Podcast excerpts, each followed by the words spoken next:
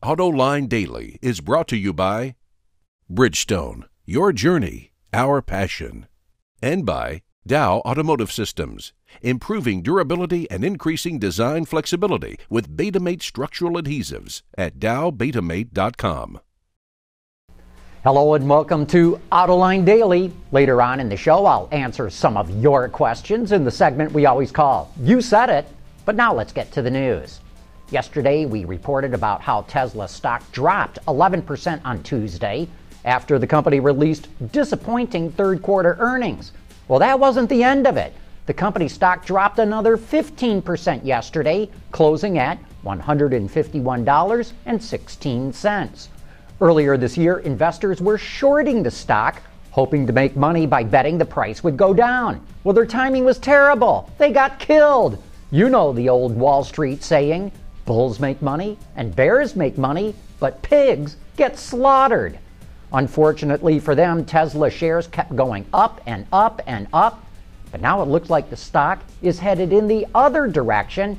So now we'll have to see if the short investors decide this is the moment they were waiting for. Yesterday, we told you too that GM's Mark Reuss wants a replacement for the Chevy HHR. And that got a bunch of you commenting on the Autoline website that Chevy really needs to bring the Cruze hatchback to the American market. Well, Mark Reuss agrees with you. Reuss told a group of journalists earlier this week that Chevrolet badly needs the hatchback version of the Chevy Cruze in the U.S. market. He points out that Chevy already sells the hatch in other global markets, that it's a great looking car, and that he believes the demand is there for it to sell in the U.S. He also says he's pleased with sales of the Cruze diesel in the American market. So far, it's only been sold in a handful of cities, but by the end of the year, it will be sold all across the country. And I quote here Reuss says, I really believe in diesels. In an unexpected move, Ford announced that its head of design, Jay Mays, who's 59 years old, will be retiring at the end of the year. Mays joined Ford in 1997 after stints at Audi, where he developed the Avus concept car, which led to the production of the Audi TT. He also worked at BMW on the 5 Series, and he worked at Volkswagen, where he oversaw the design of the Concept 1, which led to the introduction of the new Beetle. The Concept 1 was based on VW's Polo platform, and Mays later complained that VW ruined the proportions of the Beetle when they put it on the larger Golf platform. Mays was something of a controversial figure within the Ford design staff. He was not exactly a beloved figure. But it's hard to argue with the results, and Ford today has the best looking lineup it's ever had. Mays will be replaced by Moray Callum, you know, design blood really runs through the Callum family. Moray's brother Ian is the head of design at Jaguar. When the all new second generation Kia Forte Coupe rolls into dealerships later this year, it'll have an option no other Forte has had before a turbocharged engine. It's a direct injected 1.6 liter unit that produces just over 200 horsepower and nearly 200 pound feet of torque. And after getting some time behind the wheel, the Autoline crew must say that this is quite the spirited little Kia. The turbo engine gives us a nice seat of the pants feel. The sport tuned suspension with 18 inch wheels handled the twisties that we drove through very well and was surprisingly smooth over normal road bumps. We just wish it had more comfortable seats because after 40 miles of driving, we were ready to get out and stretch our legs. The turbocharged engine is also available for the new five door Forte, and both turbo models will start at just under $21,000 and they range up to the mid 20s for a fully loaded one. We'll have a more in depth look at the new Forte Coupe Turbo coming soon. And here's a very clever idea. Check out this inflatable cover for your car to protect it during a hailstorm. It uses electric blowers to inflate it you can use AA batteries to run that for an hour or plug it into a household outlet to run it as long as you want. And get this the company will even send you an email or text that warns you if a hailstorm is headed your way. Hey, coming up next, it's time for You Said It. Dow Automotive Systems, driving solutions in automotive, commercial transportation, and aftermarket with innovative products like Betamate structural adhesives. Lighter, stronger, safer. DowBetamate.com. And now it's time for some of your feedback. Wim Van Acker wrote in to say, John, you referred in this episode and on prior occasions to MQB as Volkswagen's modular platform. Please note that MQB is one of the modular platforms. MQB is for the transverse engine placement and MLB for the longitudinal engine placements.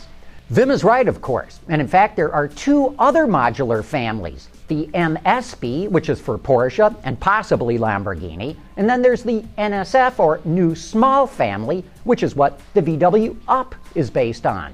And then there's the MOB, or Modular Gasoline Engine Family, and then the MDB, which is for diesels. So sometimes we just use MQB as the shorthand for all of them. Jim Bianchi has this to say about cars that can drive themselves. Assuming autonomous cars will be safer and will get involved in fewer accidents, one unintended consequence might be that the transition puts many collision shops out of business. As Dr. David Cole once told me, one man's waste is another man's job.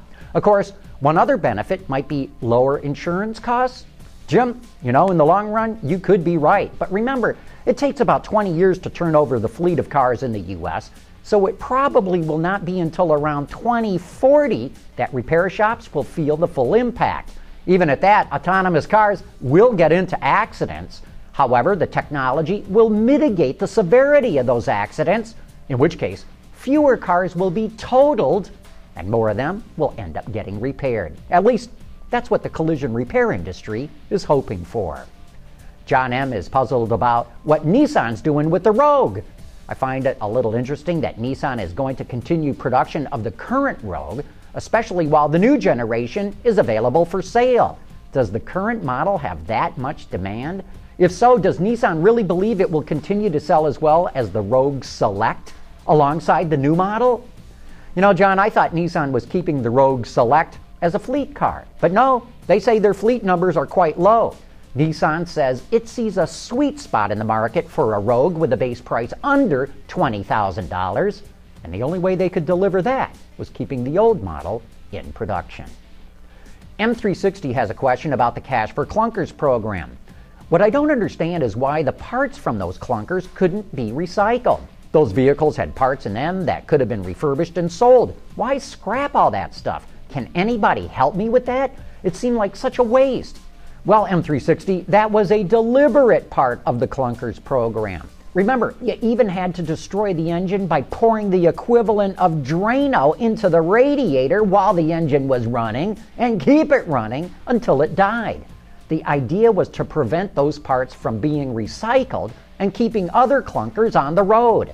The Clunkers program was also about cutting emissions and boosting fuel economy by taking those old cars off the road. You know, thanks for all your letters and comments, and I wish we could publicly answer each and every one of them. But we do have some more answers in the viewer mail section of our website.